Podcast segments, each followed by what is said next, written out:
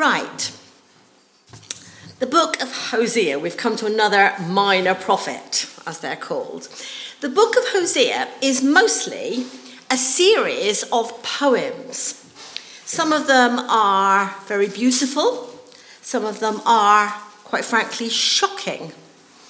They were written by this man, Hosea, over a period of about 25 years, and they were gathered together. We can imagine them being gathered together by an unnamed author who, um, who speaks significantly at the end of the book. Chapter 14 is this unnamed author who comes in as a kind of postscript to the poems where he's urging the people to respond to this message from Hosea's poems by confessing their sins and turning back into right and beautiful relationship with God.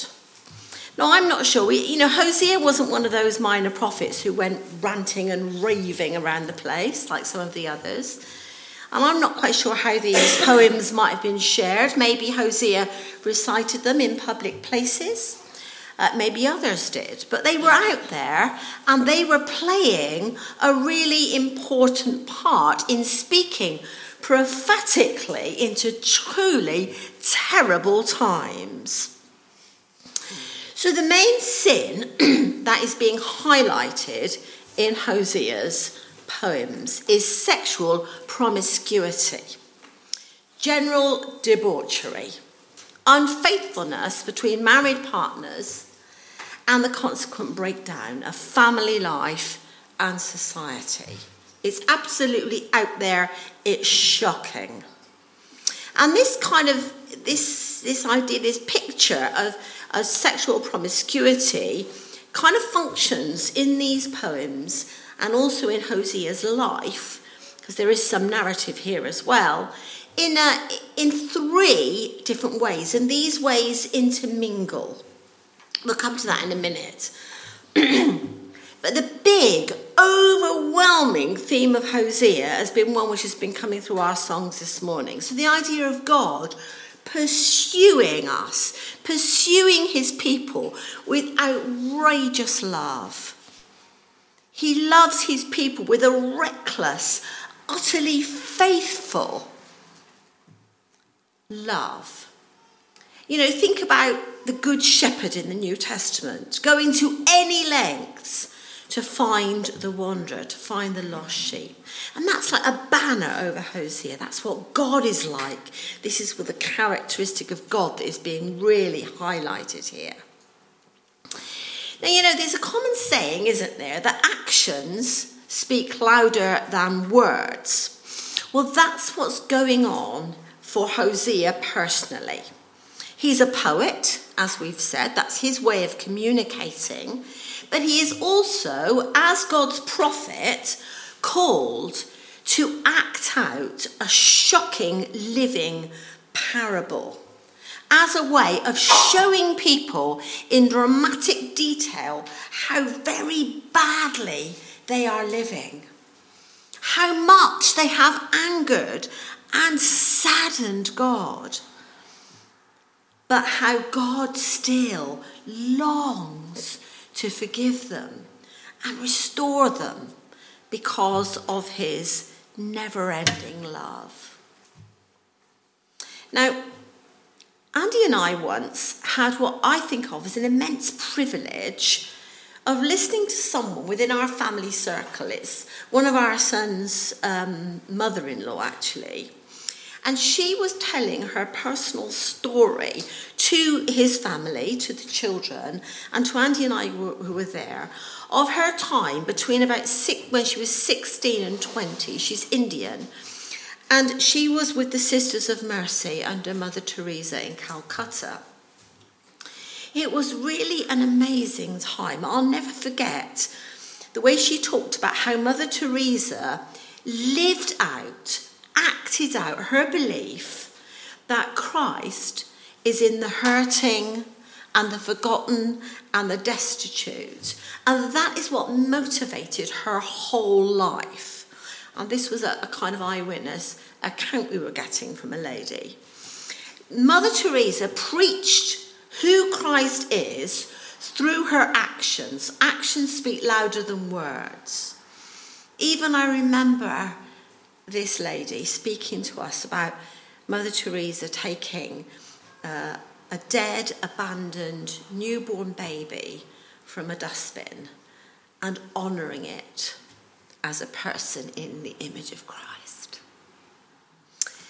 Now, Hosea was called to be that kind of person. He was called by God to act out something fundamental about the nature and extent of God's love, and also about how God feels emotionally about his people. So I'm going to read from Hosea chapter 1, the beginning, the very first three verses. Oh, I see, this is where it's problematic. the Lord gave this message to Hosea, son of Beeri, during the years when Uzziah, Jotham, Ahaz, and Hezekiah were kings of Judah, and Jeroboam of Jehoash was king of Israel. When the Lord first began speaking to Israel through Hosea, he said to him, Go and marry a prostitute. Now, some, uh, some Bibles translate that as prostitute, some as a promiscuous woman. It, it, some of it is a bit, some of the translation a little bit unclear. Go and marry a prostitute so that some of her children will be conceived in prostitution. This will illustrate how Israel has acted like a prostitute by turning against the Lord and worshipping other gods. So Hosea married Gomer, and she became pregnant and gave Hosea a son. But it's not a very happy situation. It isn't all sorted there. You kind of know this is not going to end well, don't you? And uh, Gomer doesn't change. She turns back her back on the warmth and safety and the faithful love and the physical provision that Hosea is providing for her.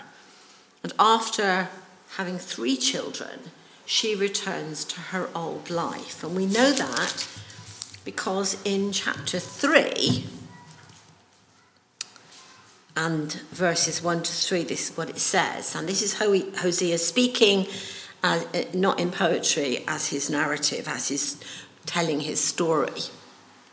Then the Lord said to me, Go and love your wife again even though she commits adultery with another lover. This will illustrate that the Lord still loves Israel, even though the people have turned to other gods and love to worship them. So I bought her back for 15 pieces of silver and five bushels of barley and a measure of wine. And then I said to her, You must live in my house for many days and stop your prostitution. During this time, you will not have sexual relations with anyone, not even with me. So I don't know, there might be people here who've never heard this before. This is, this is the Bible. This is God in our mess. Can you imagine the scandal? The gossip? Hey, have you heard what Hosea's done? He's married Gomer, you know. And then later, well, you never guess what's happened now. He's taking her back. He's actually mad. But you know, Gomer's behaviour, you see, was not actually that unusual in this place at this time. In chapter 4, this is what we read. This is going into, into Hosea's poetic way of putting out there, saying, This is what the land is like, this is what this society is like. Verse 1 Hear the word of the Lord, O people of Israel. The Lord has brought charges against you. There is no faithfulness, no kindness, no knowledge of God in this land. And carrying on down to verse 12. They ask a piece of wood for advice. They think a stick can tell them the future. Longing after idols has made them foolish. They have played the prostitute, serving other gods and deserting their God. So you see, the idea and practice of sexual promiscuity is playing out in these three interconnected ways. There's a literal sense in which this society, in this society, it's rife and accepted and is even part of the worship of foreign gods. It is normalized. Oh, I didn't quite finish reading what I wanted to read. I'm going to read a bit more in chapter 4 so that you can see that.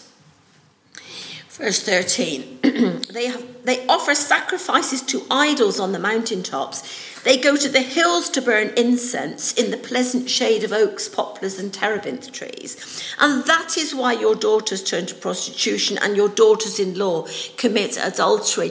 But why should I punish them for their prostitution and adultery? For your men are doing the same thing, sinning with whores and prostitutes. Oh, you foolish people, you refuse to understand, so you will be destroyed. This is a society in which this kind of behaviour, completely immoral, anything goes, has been normalised. That's the first sense in which this is working in this, in this book. The second sense is the literal one that we've read about, in which Hosea, in marrying a woman of questionable morals and remaining faithful to her, no matter how she carries on, even caring for the children of that have been conceived outside of their marriage. Hosea is a living parable. So he has he's sacrificed himself. He's on this altar. He has done this thing. He is living this out. And in doing so, he is showing one, how utterly depraved Israel's behavior is, and two, how utterly faithful God's love is. And the third kind of arena in which this whole idea of sexual promiscuity is being used is metaphorical in the sense that God, as Israel's true husband, has been abandoned. That is the message that God is seen as a faithful husband to Israel and that they have turned their back on him and trampled his goodness into the ground. God's wonderful love, all he has done, all he has provided, is being thrown back in his face. The people are portrayed as prostituting themselves to other gods, exchanging the glory and wonder and wholesomeness of God for the shame of idols. God is faithful. They are going here, there, and everywhere, seeking gratification wherever they can find it. Now, there are a variety of pictures in the Bible, we think about the New Testament, of God's love for his people. So in Luke chapter 13, verse 34, we have this Jesus saying these words Oh, Jerusalem, Jerusalem the city that kills the prophets and stones God's messengers. How often have I wanted to gather your children together as a hen protects her chicks beneath her wings, but you wouldn't let me. That's kind of like a, a mother love, isn't it? That's God showing that motherly love. And then we have the story, the famous story of the prodigal son that Jesus tells, in which the father is watching out for his boy, and when he sees him, runs, puts his arms around him, and throws a party because he's returned. That's kind of a that's father love, isn't it? In Hosea chapter 11, actually, although the main kind of love that we're looking at, which we'll come to see in more detail, in Hosea is a husband's love for his wife, we do have a really beautiful uh, piece of poetry in, in chapter 11 where, where God's love as a father to his child is being, being shown and portrayed. In verse 1, it says, When Israel was a child, I loved him. I called my son out of Egypt. And then going to verse 3 I myself taught Israel how to walk, leading him along by the hand. But he doesn't know or even care that it was I who took care of him. I led Israel along with my ropes of kindness and love. I lifted the yoke from his neck, and I myself stooped to feed him doesn't know or even care. It's really lovely. And verse 8 and 9 Oh, how can I give you up, Israel? How can I let you go? How can I destroy you? My heart is torn within me, and my compassion overflows. No, I will not unleash my fierce anger. I will not completely destroy Israel. I am God and not a mere mortal. I am the Holy One living among you. I will not come to destroy. But another picture that we do have in the New Testament is Christ as the, as, as the church, as the bride of Christ. So that's that picture of husband and wife, husband and bride. And that's what we've really mostly got in Hosea. And it's pretty startling. It quite takes your breath away that God is pictured as a loving, faithful husband, longing and yearning for his wife and for a loving response. In chapter 2, this is uh, in verse 14. And this is within the context of God being understandably angry with the way his people are living. And this is what he comes to. But then I will win her back once again. I will lead her into the desert and speak tenderly to her there. I will return her vineyards to her and transform the valley of trouble into a gateway of hope. She will give herself to me there, as she did long ago when she was young, when I freed her from her captivity in Egypt. When that day comes, said the Lord, you will call me my husband instead of my master. O Israel, I will wipe the many names of Baal from your lips, and you will never mention them again. On that day, I will make a covenant with all the wild animals and the birds of the sky, and the animals that scurry along the ground, so they will not harm you. I will remove all weapons of war from the land, all swords and bows, so you can live unafraid in peace and safety.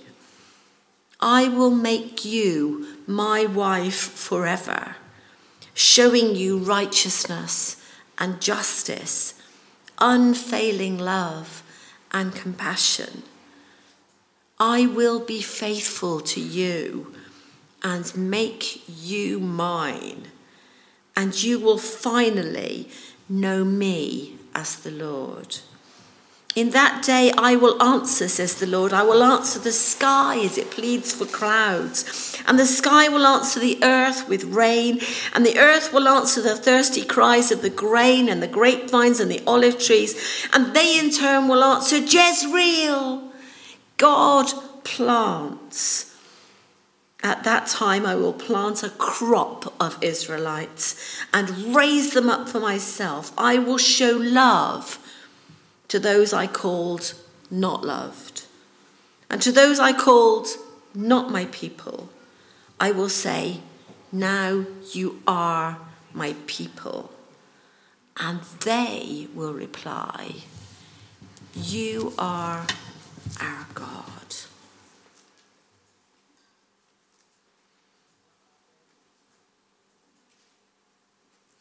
I hope you can see from that, it's a picture of romantic love. God's love is so much more powerful than our sin. That is our hope. He is angry with his people, but he can't stay that way. He will always pursue them. And the idea that I will be your husband, not your master. That word master is the word that is translated Baal, the, the false god that the people were going after. And God's desire, you can see there, there's this longing in this passage, is to bless his people, to cause them to flourish, to do them good. God's longing for relationship and heartache at his people's faithlessness. Now, this, this faithlessness is expressed in various powerful and shocking ways through this book. There's no hiding the truth and Hosea doesn't try to. In many ways, it's not dressed up in polite language, and in many ways, the poetic form really it comes over even more powerfully. So in chapter 5, verses 3, we have. I know what you are like, O Ephraim. You cannot hide yourself from me, O Israel. You have left me as a prostitute leaves her husband.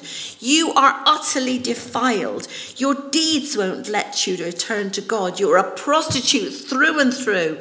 You do not know the Lord. And in verse 7 of that same chapter, they have betrayed the honour of the Lord, bearing children that are not his. Now their false religion will devour them along with their wealth.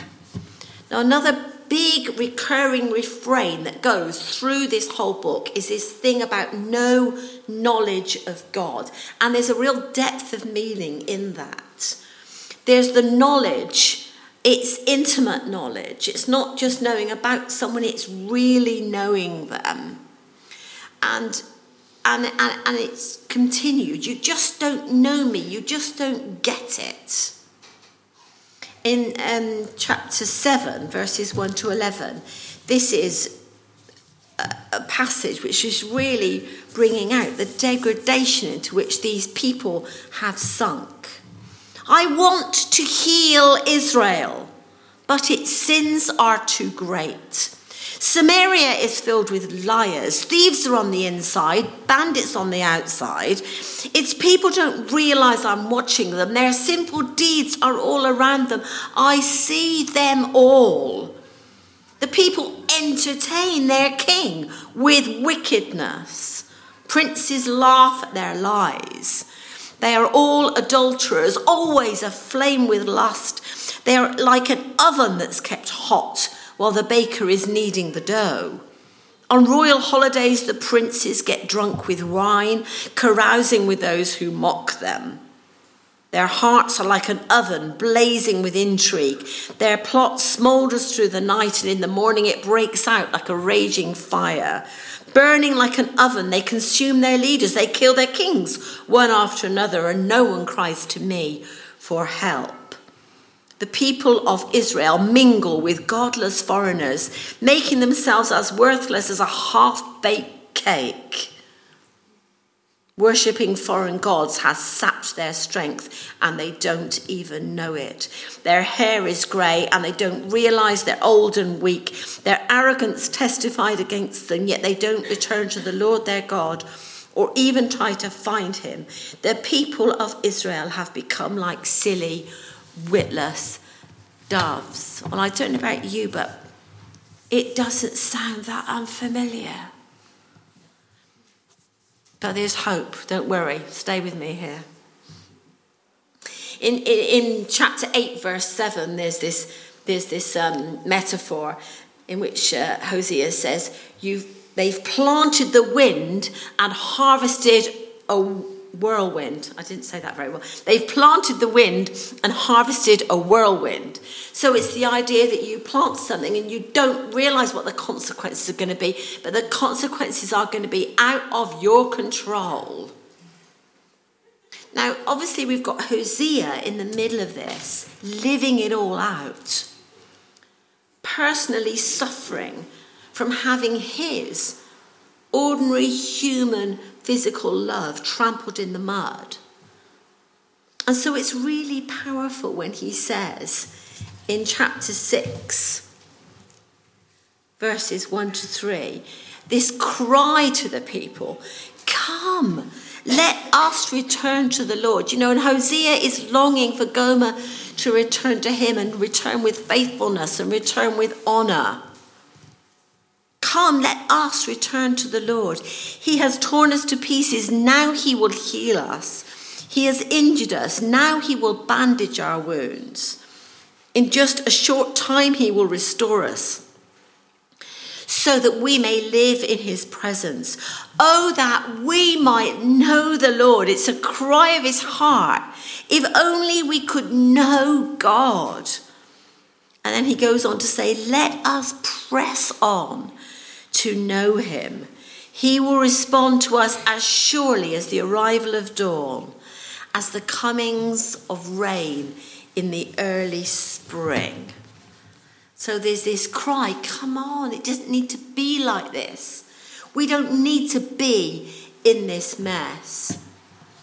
And in verse 6 of chapter 6, he says, God is saying, I want you to show love not offer sacrifices. I want you to know me more than I want burnt offerings. God is, it? you know, you just don't get it. You're trying to do this and this and this. No, what I want is a heart response from you. And that's it, isn't it? Bottom line mankind's greatest sin, mankind's greatest failure is not knowing God and therefore not loving Him and not being able to worship Him rightly. That's the message of Hosea. Nearly. Where does it leave us this morning? Well, you know, sometimes I'd really think I'd like to go around and say, Well, what are you thinking? you know, and, and there might be something different from every single one of you. That would be great to do that, I reckon, uh, one morning. Um, but I imagine that somebody would say, well, uh, you know, our world's not much different from this. Not much different from Hosea's world. Sometimes you hear people say, oh, things are getting terrible. Well, I don't think so. No more terrible than they have been in the past. It sounds very familiar. The chaos, the immorality, and the normalization of anything goes. The celebration of what is base rather than what is beautiful. And so on and so on and so on. So it is heartening to see that there are answers. There's a way out. There's always hope. And there's a really beautiful, straightforward call, I think, to, to these people and to us this morning. Uh, and, and, it, and it's got a promise within. it's in chapter 10 and verse 12. I really love this. Plant seeds, plant the good seeds of righteousness, and you'll harvest a crop of love Plough up the hard ground of your hearts, for now is the time to seek the Lord, and he will come and shower righteousness upon you. So it's a sort of counterpoint, isn't it? To plant the wind, harvest a whirlwind. Plant, what was it? Plant seeds of righteousness and gather a crop of love. It's a really straightforward thing, isn't it? What should we be doing? Living as we do in our world now? Well, plant seeds of righteousness. Plant them everywhere you go. Goodness, that knowledge of God. Plant them where you go, and it and love will grow. That's a really wonderful thing. And that's our calling to live out who God is. That's what Hosea was doing. He was living out a, an aspect of the character of God at great expense to himself. We need to live out who God is, to know Him ourselves, to press on to know Him better. I was thinking um, that, that old prayer to see Him more clearly, to love Him more, to follow Him more day by day. Oh, that we might see Him more clearly, love Him more dearly follow him more nearly day by day. That, these are simple answers. They were simple answers for the people in Hosea's time. They're simple answers for us. So, as I said, the, the nameless compiler of Hosea's poems um, gets his own little bit at the end of the book. And in chapter 14, he basically says, Well, here's the, Hosea's words, and this is what he did in his life. And he kind of says, Come on, what should we all be doing as a result of listening to Hosea? It's a really, really lovely chapter, chapter 14. He says, Return, O Israel, to the Lord your God, for your sins have brought you down. Bring your confessions and return to the Lord. Say to him, Forgive all our sins and graciously receive us, so that we may offer you our praises. It's a simple answer, everybody. Return to God. And in um, verses 8 to 9, this is the last two verses of the whole book. O Israel, stay away from idols. An idol is anything that you put in the place where God should be. Stay away from idols. Put God back where he should be. I am the one who answers your prayers and cares for you. This is God speaking. I am like a tree that is always green. All your fruit comes from me. We know this, don't we? We can run around trying to get what we need here, there, and everywhere. But at the end of the day, everything we need is in God. I am like a tree that is always green, and all your fruit comes from me. Let those who are wise understand these things. Let those with discernment listen carefully. The paths of the Lord are true and right, and righteous people live by walking in them.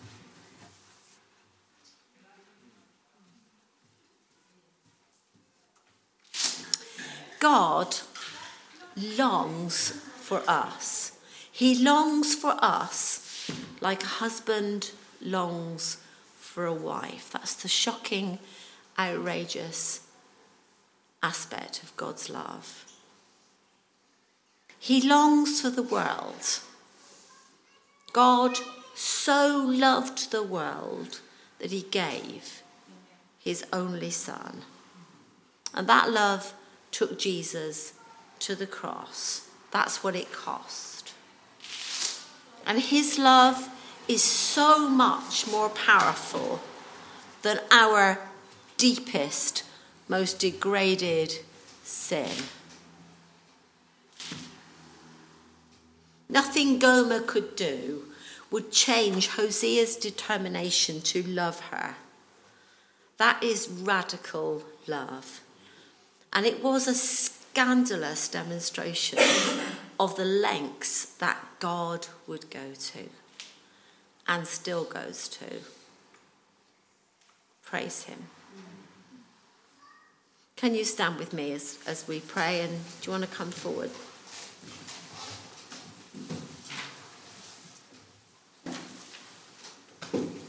God, we thank you from the bottom of our hearts that you have not abandoned us,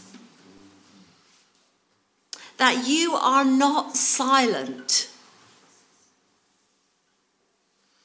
Help us to truly know you and to really listen to what you want to say to each one this morning. And we thank you that mostly what you want to say is, I love you.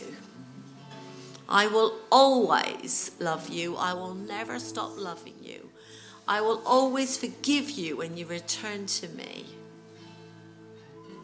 I will always restore you. Lord, help us to respond to your love with our own love.